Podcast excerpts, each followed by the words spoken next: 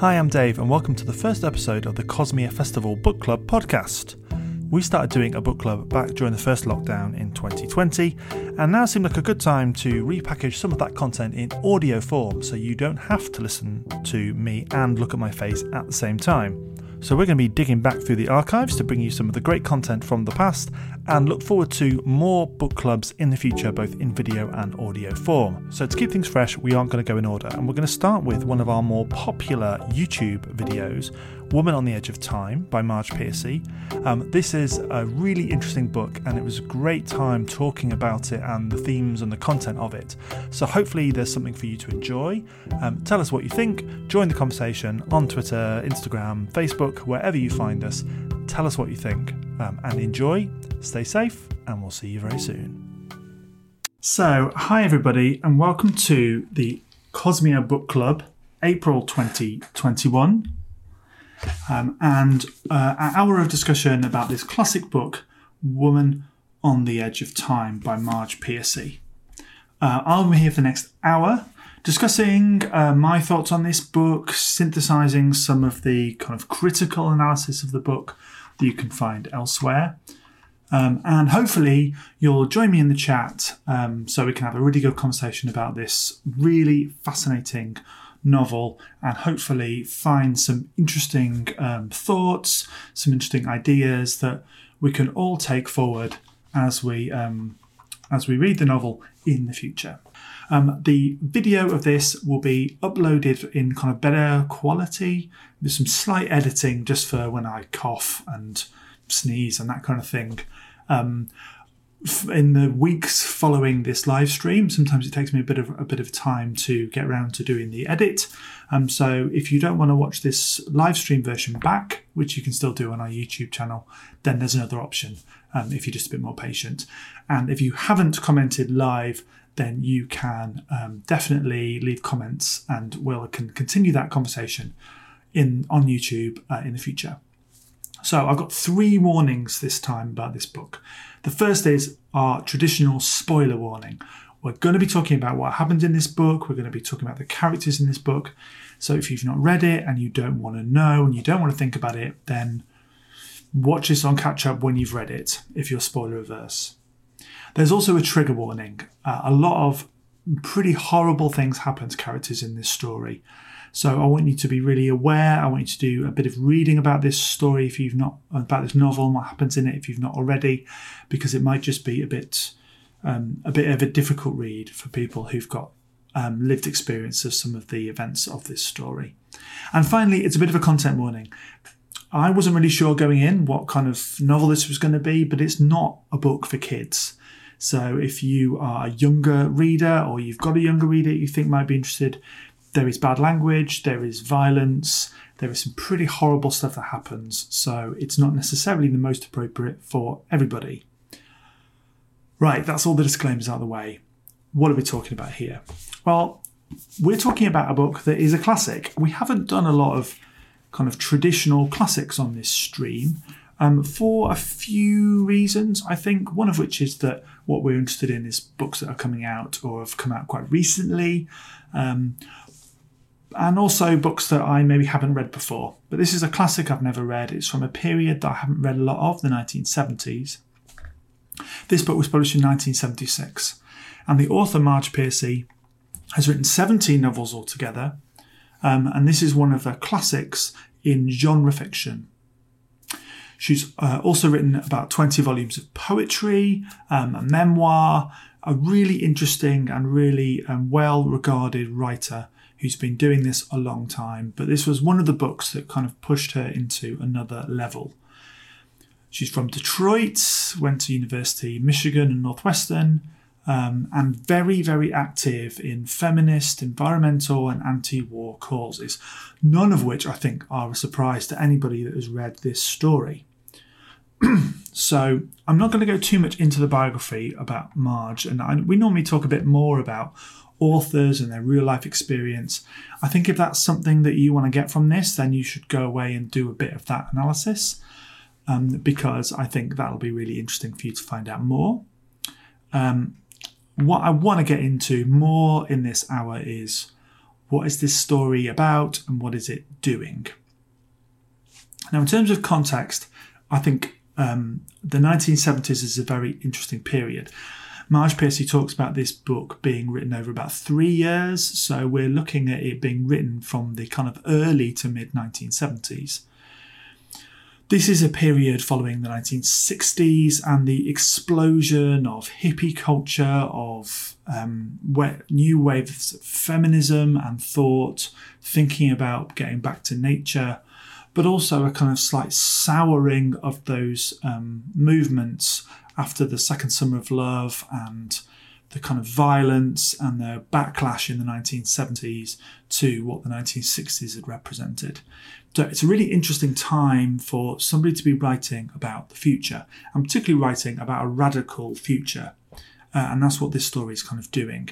Now, one thing that I find fascinating about this novel is what people can bring to it. It's been analysed as a dystopia, as speculative fiction, as realist fiction with fantastic episodes. Um, you can analyze it as a utopia, as an as a cli-fi novel, really broad, which I think is really interesting. Um, so one thing off the one thing that I'm very aware of is it's very daunting talking about a novel that is a classic. Classics have been analysed, they've been on reading lists, they've been published about. It's a very different thing in my mind to talking about a book that came out this year or last year where, where it's fresh in people's minds. So this is going to be a slightly different book club in that I've got a bit more to go into of what other people have written about it. But I don't want to get too much into the weeds. I also still want this to be my take on the story. I want it to be your take on this story because I think that's as valid as what somebody thought in the 1980s or the 90s. There is a benefit here in that there's been a long time, there's been 45 years for Marge Piercy to talk about this story. So we have got a couple of interview quotes that we're going to pull out as we go through, which just might help us illuminate what she was trying to do.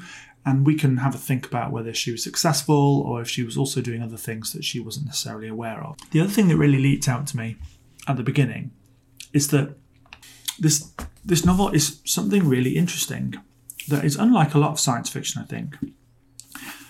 With some tweaks, and definitely with a modern writing style, this novel could have been published last month.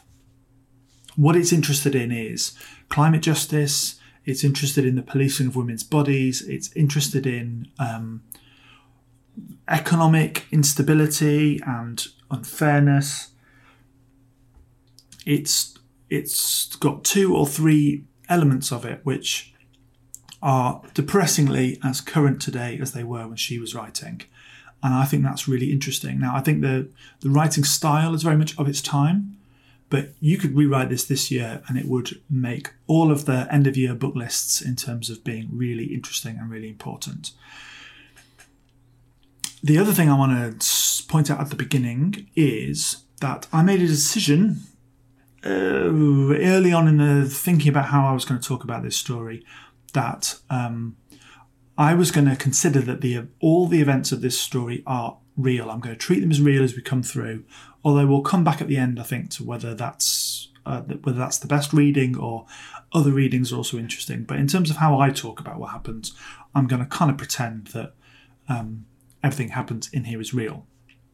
So, a very basic plot reminder this is spoiler territory, everybody. The plot follows Connie or Consuela Ramos and her journey through both her present, which is the new, which is New York of the 1970s, and futures that she can travel to. And what happens is Connie is someone that's really struggling. She's on the fringes of society. She's been in a mental health institution and has been released, but is struggling to make ends meet. She's really the kind of at the bottom of society in many ways. And a an act of heroism on her part puts her back in an asylum, as it's called in the novel. As we would say today, kind of mental health hospital or a mental health institution. And in the lead up to this, she discovers that she can communicate with somebody from the future. They've travelled to see her, and when then she is in hospital, what she figures out is that she can also travel to the future in some way. We'll get onto that when we talk about time travel. When she's in hospital, she eventually is put forward for a radical trial, which is going to impair her mental function. Um, and the story follows that kind of slow edging towards that event, um, and also following her exploring more about this kind of futuristic world that she's got access to. I realise as I'm talking about this that the plot is something that's quite difficult to elucidate in in an easy go. It's not necessarily a plot that is a kind of propulsive one. This novel, for me, is as much a mood as it is anything else. Um, there are other kind of plot points we could pull out, but I mean that's the that's the basics of it really. Um, Connie's journey in 1970s from home to um, kicking back against authority when they try to operate on her brain. And in the future, the plot is her learning more about that futuristic world and about how she can make an, make changes to it, and um, and things happen in that futuristic world, but not necessarily the same kind of structured journey plot as you might get in 1970s New York. So, in terms of characters, as I mentioned, our main character is Connie or Consuela Ramos. She is a Mexican American who is living in New York and has had a pretty tough life. And we see the world through Connie's eyes. We don't quite have a, it's not a first person perspective, but it's a third person perspective, which gives a real sense of what she's thinking all the time. So for most of the story, this is her it's her narrative, it's her journey, it's her experience from her viewpoint. The other, I would say, main character, although I think this, this is an interesting question in this story, is Luciente, who is the futuristic person that Connie um, interacts with. Um, we'll talk about person versus him and her a bit later on. And then we've kind of got three um, other constellations of characters that are surrounding Connie at various points. The first one of those is Connie's family, her brother Louis or Louis, and her niece Dolly. Um, and in kind of flashback or in her memory, her husband, her daughter, family that have been in her life, and mostly taken from her life at various points. We also have a community which is in the mental health institutions. This is um, other inmates, her friends, Sybil and Skip, um, antagonists, people she just kind of interacts with.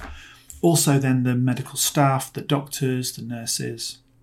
And then that third community are the people that live in the future, the people that live in um, Mattapoisett. Um, so um, not not just Luciente, but Jackrabbit and Bee and Barbarossa and all of those. So these three kind of communities that she interacts with at various points and has very different relationships with um, along the way it's there's a surprisingly rich drawing of characters for me in a novel which is not short it's not a novella but it's also i mean we're looking at about 400 pages in my edition. It's reasonably big text. Um, there is you get quite a lot of character here.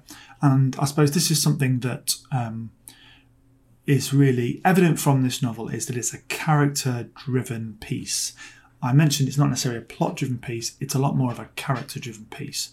So, what you do get is that sense of um, the the people in this story. They're all very richly drawn. They're all have their unique characters and their unique interests, and I think that's really interesting. I, I read a review of this that said you can draw all these characters kind of from memory.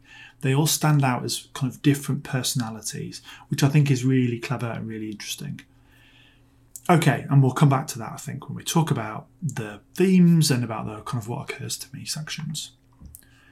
So I kind of mentioned these communities, and really there are two settings of which we interact with characters for most of the story. The first one of those is in the kind of New York mental um, health hospitals, asylums community. And there are kind of three hospitals where Connie finds herself where she interacts with some similar, some different people. We've got um, the original um, kind of institution, then we have somewhere in the country, and then we have a more modern hospital in New York itself. Um, these are all different, but also similar. They're all kind of variations of the same mean and depressing and prison like experience. And then we have the future setting, and the main one of those is this one village community which is part of a township called the Mouths of the Mattapoisett, um, which is a um, village community modelled on the ideas of an um, of a Native American um, tribal setup that has been kind of modernised, that lives alongside other villages which have got their own um, kind of uh, historically based cultures.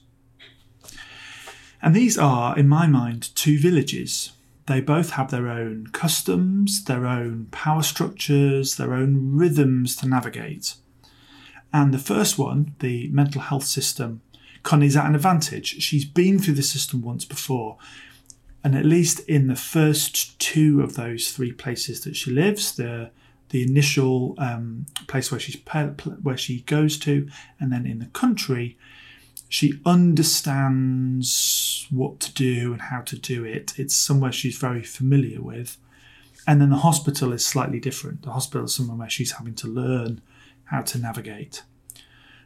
And then we've got the future village, which has definitely got its own completely to her alien way of thinking and doing and operating. As in traditional with science fiction and fantasy, we see and we see a different kind of community through um, that person's eyes. I think something that's really interesting about this story actually that occurs to me is that when the novel was published in the 1970s, in some ways the world that it was talking about was not alien to people. It was contemporary society. And the futuristic bit was um, the kind of alien place that we had to learn through Connie's eyes. I think maybe one of the reasons why it has done so well over such a long period of time is that it's written in a way that the historical bit, which to now now to us is a long time ago, um, is still explained by Connie very effectively, which I think is really good.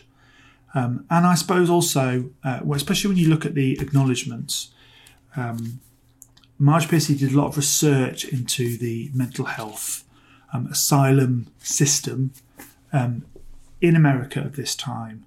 So she is all, it's almost a piece of reportage. So perhaps that has given it a freshness, which um, which we kind of which means that we can hook into this in a way that we maybe wouldn't do otherwise. Last thing I want to say about settings is um, something that I picked up on from a Tor.com article about this book um, by Jo Walton. There are no stories in Utopia, there's just life puttering along. And I think this kind of ties in, I suppose, that initial kind of context for me and the setting. The utopian side doesn't have lots, doesn't have a, a, a story. The story is Connie's experiences of this utopia. But to some degree, it is a, a place with without much going on. It's a place where people are, although there is action, people are just kind of living their lives. That the utopia that Marge Piercy has built is one where it's about life's everyday rhythms without a pressure for constant progress. And maybe there's a comment there about what that drive for progress means for contemporary society to us. Okay, that's settings mostly what I want to get into in this is themes and kind of things that occur to me. I've got loads of stuff in here. Um, so If you've got comments on any of this, you can put them in the chat wherever you're watching this. Um, I can put them on the screen then, or I can respond to them and we can get into a bit of a dialogue. Like I say, if you're watching this back on YouTube or Facebook afterwards, you can still leave a comment. We'll see it, we'll respond, we can carry on the conversation afterwards. Um, so please feel free. Uh, if you don't want it put on the screen, then just leave a note to say, you know, don't share this on the screen, and that's fine. And I'll see them all here on my little control panel. Okay, so themes. I thought we'd kick off with a big one, which goes back to Cosmia Festival 2019 utopias and dystopias. And I think something that we um, we looked at at the time with um, with that is that you don't get a lot of um, you don't get a lot of utopias in science fiction. Maybe and maybe we kind of come back to that um, comment from Jo Walton. Utopias don't tend to have a lot of story, and what usually happens is that um, usually happens is that utopias turn out to be dystopias. We just don't realise that at the start of the story. Um, I'd love to know your thoughts about whether you consider the future that Connie goes to to be a true utopia, or actually it has got things in there that aren't quite right. Because I'm not sure I've entirely got in my head quite how that fits. There's an interesting quote. There was a really nice article that Mar that Marge Piercy wrote for the Guardian to commemorate the 40th anniversary of the book coming out, where she talks about some of these themes. And she said in that article, during the heyday of the second wave of the women's movement, a number of utopias were created, and she kind of lists some examples. And now they aren't. Why? Feminist utopias were created out of a hunger for what we didn't have at a time when change felt not only possible but probable. Utopias came from the desire to imagine a better society when we dared to do so. When our political energy goes into defending rights and projects we want are created and now under attack, there is far less energy for imagining fully drawn future societies we may wish to live in. So she is very much saying that what she was interested in writing was a utopia. That's what she's trying to do here. She's trying to model something that is um, that is a positive future. And I think one what is really nice about how she's done this is that she's managed to do it in a way that still has a bit of drive. It still has a has an interesting comparison. It it's not about necessarily satirizing the present with a with a future, but it's it's a different kind of um, thing. And she says in uh, in that article, the point of a novel about the future is not to predict it. I'm not pretending to be Nostradamus. The point is to influence the present by showing where you can go. We're not good about predicting the future. The point is to get people to imagine what they want and what they don't want to happen down the road and maybe do something about it. And there's something quite fascinating here um, about um, the, the the events of the novel. When we look at the residents of the utopia, they've realised they can connect with people over time mentally, and then they can do a version of time travel. We're going to talk about motivations later on in this video, but I want you to think about as I'm kind of building towards that, or as I kind of get to that later, whether we think the residents of that future society are doing this to people in the past. Are they presenting a utopia so that people in the past have got something to aim for? Not necessarily about the technology or about the science, but about saying, listen, if you keep struggling, this is where you can get to. I think Marge is kind of writing this partly in a period where that period of writing about utopias is already starting to erode. The, the kind of protection of what's been gathered is already starting to happen.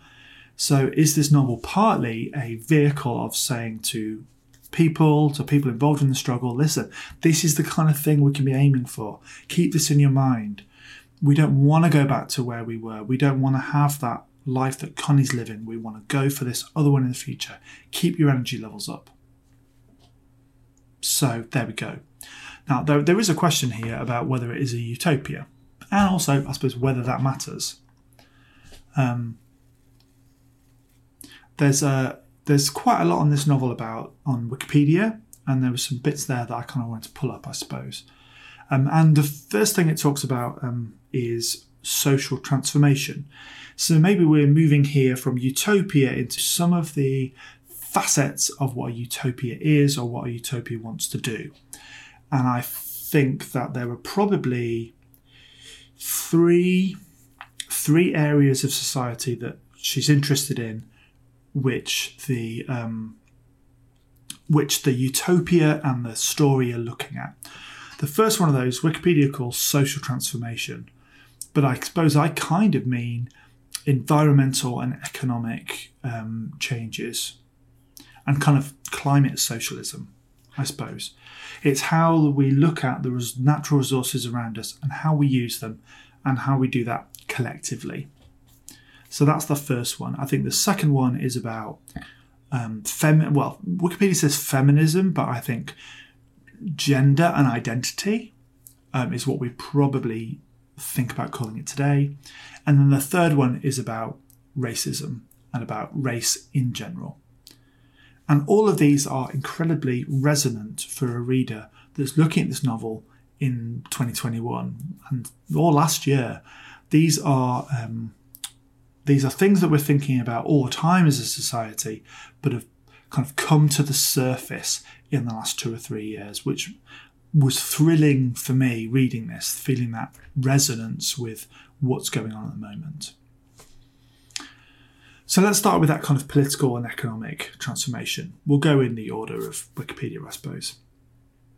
Um, so what we're kind of getting here is um, a social transformation of society after a kind of violent insurrection finally tipped over by environmental degradation and then through to war.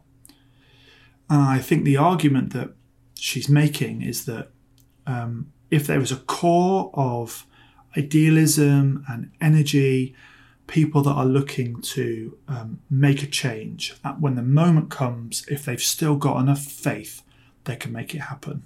That's my view on on what's happening here. You might have a different one. Please leave it in the chat. Um, it's the and the connection between personal action and historical change. And I think considering that Marge Piercy was living in and lived through when she wrote this uh, a massive period of social um, change and of people advocating for new rights and for new ways of thinking about the world, that makes a lot of sense to me. What we get in this utopia is somewhere where everybody's got a say in how society functions. Everybody has a share of the communal wealth. Um, there's something I suppose I've not talked about that I was going to mention at the beginning, which is that the palpable anger that you get from this novel. You get an anger about the ways in which society currently functions, and I think it, society functions in some very similar ways now to how it did 45 years ago. Um, and that anger is kind of palpable, the kind of unfairness of society. And I think that that utopia that she's talking about is um, is is the kind of the salving of all the things that make Marge Piercy the most angry. And one of those is about how society is structured so that everybody can contribute, everybody can have a say, everybody can make a difference. Um, so um, I'd love to know what you think about that side of things. The second one, uh, the second that second kind of big theme, which Wikipedia calls feminism, I think is about gender and identity. So Piercy does talk about the, her future not being a utopia because it's accessible. Um, every idea that's in it was an idea that was in apart from the brooders, apart from the kind of the birthing pools, everything that they did, apart from some of the technology, was available in the 1970s. Um, and the ideas behind this society are the encapsulating, modelling the ideas of the women's movement in the 1960s and 70s. I think this is a very interesting and very um, it's a it's a take on a in a on a futuristic or a speculative world that you don't often get them quite so tied to a political or a social movement. So I think that that makes this novel kind of stand apart from a lot of the other books that we've talked about, just how direct it is. Um, the Wikipedia article suggests that there are counterparts between um, the Connie's present world and the f- and the future world. So there is Skip, who's been put in an institution because he's gay, and then Jack Rabbit, who's bisexual and popular. Um, the doctors in Connie's time are men, and in the future, women tend to be the ones who are doing the healing roles. Um, and those and the positions of power rotate. There's no traditional parental power, um, which, when you think about the um, scene with Louis and his children and the way that he is the kind of dominant bullying figure in that scene, is really interesting. Um, there is also um, something in this Wikipedia article about how um, the novel looks at the conflict between kind of feminism and commitment to motherhood and how that can be deconstructed and maybe Piercy with the Brooders is finding a mechanism which would do that. I think something that's very interesting about this um, Wikipedia view is that it doesn't necessarily um, ref- the novel's doing something more interesting with gender and identity here. I think because and and this is maybe where this mirror where I want to deconstruct this mirroring. Maybe that's a good way into it. So yes, Skip is um, being sent to a mental institution to essentially try and c- cure him of his um, sexual orientation. In the future, it's it's broader than just somebody being bisexual. There kind of almost is no sexuality in that way. There is there are no gender pronouns. These have been replaced by person and per. And this felt very, very contemporary to now in terms of writing for me. Um, I kind of don't want to get too much into the kind of um, the details of all of that because I think there's there's a lot for you to take from it personally. But I found that a really um, compelling part of the story that it just kind of really wasn't a big deal. And we see it's not a big deal because it's a big deal for Connie and Connie's resistance to this utopian world is most encapsulated in her resistance to the way that gender and ideas about gender have changed from her time. Going back to that argument that it's about the conflict between commitment to motherhood and feminism, Connie's someone that has defined herself by being a mother and a failure of a mother. And she's kind of on the she wants to get back to that place where she can feel like a good mother, perhaps.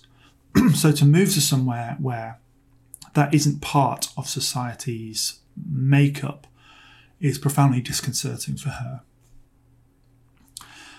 The uh, there's a couple of other elements here about um, kind of female identity and gender, which I just wanted to pick up on.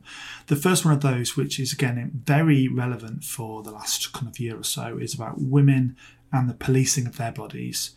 Um, this is something that has been in the news a lot in the last um, kind of year or two, um, and it's something that kind of Marge kind of talks about in um, in some of the writing she does, um, which is looking at the um, looking at the kind of erosion of rights, which um, which you kind of get um, as kind of progress comes and then it's kind of pushed back from people resistant to change in society. Women's choices about their own bodies is, particularly in Connie's time, is a strand that runs all the way through, and about her trying to reclaim um, a say in what she does and how she feels. There's that particularly horrific story about what happens to her when she has an abortion and the just kind of sheer lack of control over even herself. Um, that was incredibly emotive to me, and you get that kind of palpable sense of anger, I think, again coming through. And then the last aspect we touched on a bit already is childbirth. So in this story, if you don't know or can't remember, women don't give birth anymore. There are brooders, which are essentially places where genetic material is mixed and then a baby is grown artificially. And then when born, three mothers of whichever genders want to get involved then raise the child. They're not necessarily genetically linked, they just look after the child. Now, I think Marge sees this as a quite a controversial part of the story. I wonder whether um, I wonder whether we feel that way quite so much anymore. It felt to me that when when you read it now, that that idea has been perpetuated throughout lots of genre fiction. It didn't feel weird to me. It felt like a normal thing. It felt like a just a kind of a, a trope of science fiction. Um, so it's interesting that sh- that um, she still feels that that's controversial. I'm not sure. I'd, I'd, love to know if you think that's controversial now. Um, she did kind of note that if she wrote the novel again, she'd include a group that chose to give birth live, which was what she wanted to do in the original story, but she never put it in because of how long it took and getting all the structure right. And maybe um, it just kind of fell by the wayside as a note. Um, I, I, I don't think the novel struggles for that, I, but maybe perhaps in some of the discourses that she wanted the novel to um, start, it would have been a useful thing to have as a counterpoint. And what it, I suppose, would have shown is that this utopia in the future, there is always a powerful element of choice. And as long as you don't hurt people, that people are allowed to kind of do what they want to do. As long as it serves the society and it doesn't hurt anybody, people can kind of follow their own story. So, the final kind of element of this utopian vision um, and this utopian society is something that isn't necessarily massively picked up on in quite a lot of the discourse that I'm, I've kind of read about this story. It's not necessarily there in lots of interviews, but that's looking at the racism of the story. Um, and this is something that's very palpable in the story itself. Connie is Mexican American. She's um, she talks a lot in the story about how that influences her um, her experience of the world how she how her brother has tried to anglicize himself to kind of get ahead and how that seems to be working um, about how she's treated by people about where she is in the pecking order of any scenario whether that leads to um, some of the things that happen to her um, and i think interesting um, that the utopian society is not is very deliberately tried to remove any risk of racism from the future. Now, one of the articles I read about the story did kind of pick up on this um, with a contemporary eye. Um, well, one of the factors in that future utopia is that very deliberately ethnicity has been divorced from genes and skin colour. It's purely aesthetic. So there are communities who are um, based on older societies. Native American, um, what else have we got in there? Um, there's the kind of Harlem.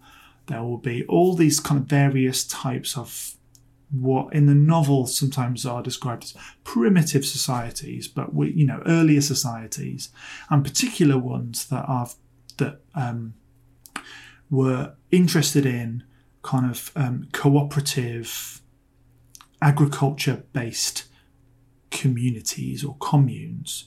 Something very popular in that period, people looking at societies that do things differently and trying to draw out from them elements that might make our world better. So, very of the period, I think. But you get that byproduct where genetic identity has, has gone. And I that was uncomfortable for me, I think, particularly given recent um, conversations about appropriation, about the importance of, of heritage. Do we think that that is utopian? Do we, do, does it matter? Is it something that is an artifact of the time that if this was a modern novel might think about things slightly differently? Love to know your thoughts on this. It's such a thorny, difficult area, um, and but one that this story helps us to think about. Okay, let's move off the he- heavy stuff a little bit.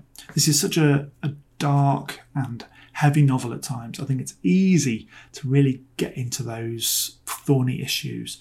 So let's move on to a different one, which is time travel. Hopefully, a little bit lighter. So, this is what Marge had to say in that article in The Guardian. I was weary of affluent white males hogging the genre, this is time travel genre, and I didn't feel they were the sort of visitors I would prefer if I were a future good society. When I was a child, I first noticed that neither history, as I was taught it, nor the stories I was told seemed to lead me, lead to me. I began to fix them. I've been at it ever since. We need a past that leads to us.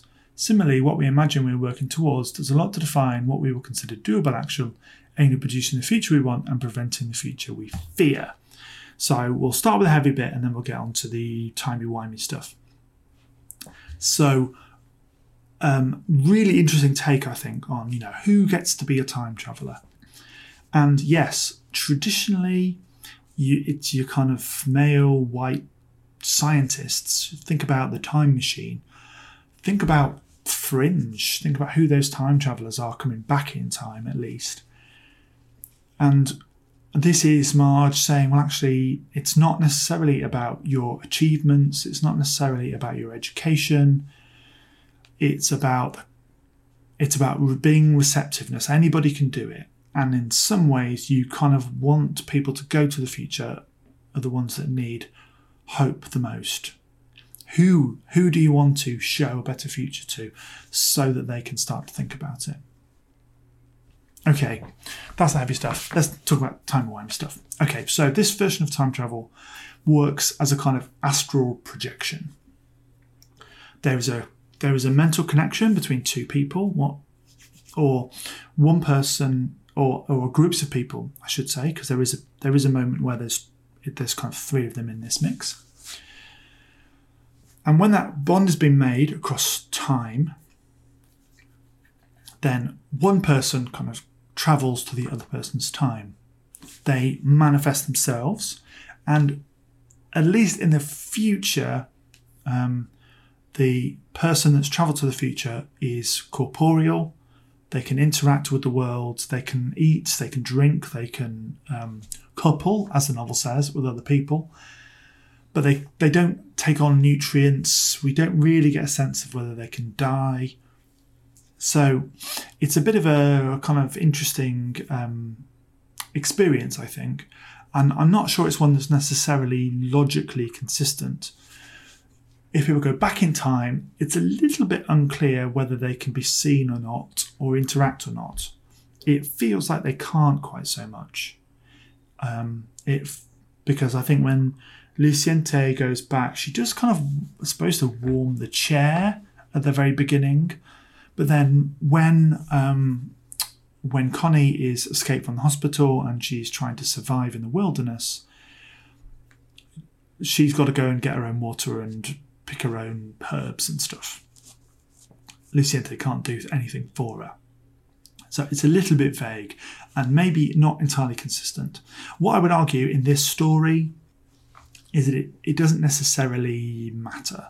I think it's sometimes in time travel novels, the fine details, if they're not consistent, they can undermine what the story's doing. What, but what we should be caring about here is the feelings and the emotions and the experience of doing this, not necessarily um, quite the ins and outs of it. This is a speculative novel, it's not a hard sci fi time travel story. There is something interesting, though, about the novel's treatment of science fiction and fantasy. Uh, uh, science, sorry, science fiction and time travel what becomes clear quite early on is that what Connie is doing is traveling to a version of the future, not um, not a fixed one. Um, and we'll talk about that in things that occur.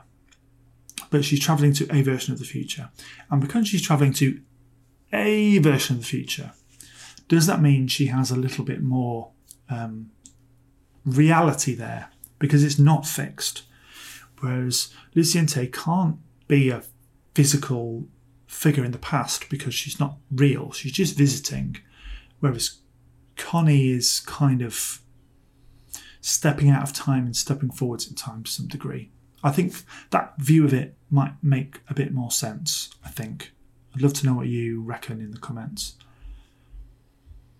So that's the timey-wimey stuff. Like I say, I don't think it's. I've left it till kind of this point because I don't think it's essential for the story. And as ever, I'm going to kind of finish on think, talking about things that occur to me during the story. They tend to be what I put in my little notebook as I go through. Um, we've already talked about the first one. Um, we do get this kind of utopia a lot less often. It, uh, as I mentioned at the beginning, this is a utopia which doesn't have, seem to have many flaws. I want you to bear that in mind as we talk about some of these other ones. The next question, um, or the next thing to I want you to be thinking about uh, or give your view on, is the that this future real? There's a very interesting passage at the end, which is um, Consuela and and Connie's, depending on how you want to talk about her. It's her kind of hospital records, where she's described as being schizophrenic. And there's a there's something that we haven't talked about because there just isn't time in this hour. There's a passage where Connie sees herself as different people that are based on the different um, settings she's in, to different roles she's in. She is Consuela, she is Connie. She kind of deliberately describes herself as different people. Is this because she's had a psychic break and she is different people? Does an act of violence lead to a psychic break, which leads to hospitalization? And one of these personalities that she develops is someone that thinks she's in the future, when what she's really having is a, a seizure. Marge Piercy very deliberately leaves this slightly unclear. We only see, apart from that final bit, Connie's interpretation. And I think what's quite interesting and what clever is putting those notes at the end, having experienced the doctors in the story, their callousness, their lack of listening, and their lack of paying attention to somebody physically, mentally, the treatment of patients as kind of laboratory animals rather than people, you immediately distrust any um, conclusion they've reached about somebody. They've got no idea about Connie's internal world. They all they've got is the external sense of it that she wants to put out there. For me, that suggests that this is real, that utopia is real. She's having this experience. But it is slightly left unsaid. As I said at the beginning, I'm treating this like it all happened. Otherwise, it's not a science fiction, speculative fiction novel for me. It's just a novel. And this is a science fiction, fantasy, and speculative fiction festival. So we're going with it. Um, uh, another thing that occurred to me, or that I was trying to consider, was why Connie? Why go back to Connie? And about halfway through, I made a note in my little um, book to say, why are they? Why are they coming back? Why are they doing this? And about three pages later, I got an answer I think perhaps Marge realised that this was the point in the novel where she had to start explaining that, um, or I was just very lucky. Why, why Connie? We'll talk about that in a minute. Who else are they going back to speak to, and what are their motivations? We'll start with the why Connie, and Marge Piercy talks about this a little bit. She talks about the um, about wanting to, as we mentioned before, about giving other people the chance to be time travelers that normally had that experience in science fiction stories. So I think that that features in there somewhere. Who else is a more interesting question? I think they mentioned five people um, that they're currently communicating with. We never meet any of the rest of them. As far as we're aware, we don't meet any of the rest of them and there's no sense really if they're all from the same time period. One thing that Luciente explains, or that they, explain in the future, is that there are these kind of cruxes of time, these kind of points where things might go one way or the other. And this is, she's at one of these. And what they're trying to do, perhaps, is try and make sure that um, try and make sure that the right future is picked. So you could read this cynically. Are the people of the future grooming Connie to kill the doctors? Or are they just trying to and, and oh, sorry, yeah, and the motivation for doing this, I had to have a think about it. I thought about this. The motivation is that the stalling of this kind of scientific kind of progress um, means that people will then be ready to rebel when the time is right.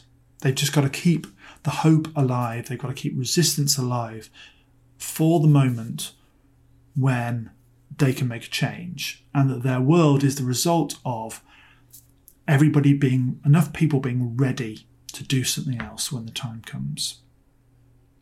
So they might be doing this in a benevolent way. They might have just be saying to as many people as they can in the past, listen, keep the faith, do what you do, it's all going to be worth it. This is what the future looks like.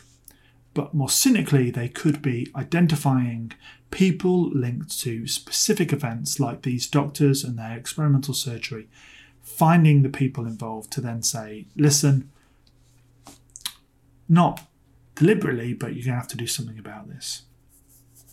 Barbarossa, one of the um, one of the people that we meet in the future, talks about the shape of time and is a shaper. And these are people who the debate of the future is about whether genetic programming should be brought into place or not. So you, there might be some subtle links here which suggest that there's already been an argument, which is that um, this kind of shaping, this deliberate interfering in the past, is something that they, as a society, they need to do. And this is all just part of the reality of building the future they want. And as much as the utopian people are very open and very warm and very emotional and cooperative, there's a hard edge to them as well. And the hard edge is something that Connie doesn't investigate, even though we might want to do if we were there. And so let's talk about the ending. Did Connie succeed or fail? This is one of the open questions of the story. So, success might be in this kind of context of crux points and shaping of history, shutting down the experiment, and just keeping humanity going long enough to eventually make a change. Or did she fail? And by fail, she lost her empathy. So Connie has been through hell, and right there at the future, she's retained her. She's had a moment, but she's retained her humanity. The Connie of most of the story is one who, despite being ground down, has kept. She's got hope for the future. She's she's got agency to make a change.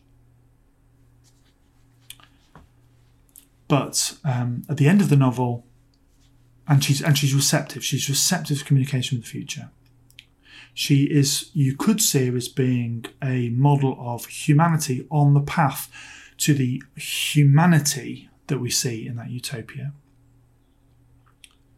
But if that's the case, and if what they're trying to do is just um, inspire more people to be like them, then she's failed. Because at the end of the story, she's lost her empathy. And by losing her empathy, has she lost her connection to the future? Or have they lost interest in her because she's killed the doctors. It's confusing, and I don't think there's a right or wrong answer. Um, one thing that I did want to point out, um, which I spotted, there is a moment in the story where they talk about the wandering players. This kind of festival of um, festival of the past, where they kind of play act at the at the past at historical events, even though they've kind of got them, got them wrong. And one of the Wandering Players productions is called When Time Frayed, and it's set on one of the space stations. Now, do, does this suggest that there's been an incident which has fractured the fabric of space time, which means that this kind of astral projection can now happen? Was this an experiment gone wrong? Or was this a byproduct of something else? The other thing I noticed is that when they're talking about going back in time, the way that the Connie's friends from the future describe it as, we can't go back and change the past. And the we is italicized. And often, um, when it's a collective noun and it's italicized in the future, it's because they're talking about um, the people on Earth and the people in space. If they're them, it's an italicized them. So, does this one kind of throwaway sentence and that Wandering Players script suggest that the kind of the dystopia, the dystopic future, have they been experimenting with time travel so they can go back and change the past? Can and then the way that they've done that means that they can. And all that the empaths, cooperatives on Earth can do is astral project, go back and try and kind of counteract, which is fascinating to me because if the kind of cyborgs in space who are fighting a war against humanity can go back in time physically to try and change things, that is basically Terminator. So, did Marge Piercy invent the idea of Terminator? I'll leave that up to you. I don't think there's a right or wrong answer. I don't know if she would know the answer. There's just these little hints that you can pull out. Some other little things that occurred. There is a lot of music and poetry in this. I think you can definitely tell that um, Marge Piercy was a poet as well as a writer. There's lots of stories. Um, there's lots of um, music lyrics in here it's not something I tend to enjoy in stories, um, so I probably haven't spent enough energy unpicking how relevant they are. If you've got theories and ideas on the music poetry, leave them in the comments because I need educating on that. Secondly, um, there are some brilliant lines in this, some really cool writing. I love this phrase quite, quite early on. Ridiculous to live in a place where the taste of your own soul food was priced beyond you. Now, this is interesting sentence for me it's interesting because there's a you can feel Connie's um, annoyance at that. It's something that is even more relevant today than it was then. The appropriation of cultures. But if Marge is sharing Connie's anger for that sense of appropriation of cultures, how can she also model a utopia where there is no soul food anymore? there is nice food, but everybody kind of shares the same kind of blanket culture. Love to know what you think about that one. Finally, um, there's a website called schmoop.com. That's S C H M O O P, two O's there, dot com. They've got a little um, article about the story for kind of book clubs um, and teaching they've got five questions that I think are interesting to consider. Would the book be different if it were about a man on the edge of time rather than a woman, or would that undermine the book's point? Um, what would it be like if um, the novel also got into other people's heads and you saw what they were thinking? Is Connie mentally ill? Um, why is the book not in strict chronological order? Why does that matter? And um, what do you think about the language of the future compared to the language of the present? Now, you know, I love to talk about language on these. There just hasn't been time. We're already over an hour and I've not quite finished. I could do a whole video about the futuristic language here. Um, all I will say in this short period of time is that I thought it worked really nicely. I think often futuristic language can jar incredibly. It's a very hard thing to do to create slang, but I think it was close enough to how we speak, but far enough away, but thought through so that everything kind of made sense. I was kind of happy with most of it. There was a couple of things that maybe didn't quite work for me, um, but considering this novel was written 45 years ago, I think it did a great job of kind of keeping it reasonably outside of a particular historical period. Okay, so what I finish is just my um, reflections on the links this story to other ones. Some have pointed out there's mirroring of structure here for Thomas More's Utopia. That's not a story I know, but the using a futuristic utopia or a fantastical utopia to critique contemporary society, in Thomas More's case, the 17th or the 16th century, really I can see how that quite works. Um, there's probably also elements here of um, the time travel stories like H.G. Wells um, but kind of um, satirizing those with a very different kind of hippie, open your mind way of doing things. There was also, not being a big reader of Margaret Atwood, I'm not going to comment on connections with Handmaid's Tale or anything like that. There are three other properties which I think make interesting counterpoints to this. One of which we've covered as part of Cosmia's um, video content before, Future of Another Timeline. Um, the kind of battle for the future, the diverging timelines, um, the kind of radical feminism at the heart of it. Um, they are a really interesting two piece, these stories. And I, I think if you're going to read this, and if you're not, then those two novels, I think back to back, would make for a fascinating dialogue. It's a similar idea, but done very differently. And I think that was that's something that I can see the debt that Future of Another Timeline has to Woman on the Edge of Time. We also have uh, 12 Monkeys. I think that kind of um, mental health and time travel side, obviously, 12 Monkeys is a very different kind of story, but I do think there were some interesting connections there thematically. And the final one is not final one is not a genre one. Um, if you've not, I'd highly recommend you read Jon Ronson's Psychopath Test, which talks about the um, the ways in which the mental health sector stigmatize people's mental health and try and ca- categorize it and um, treat it with medication.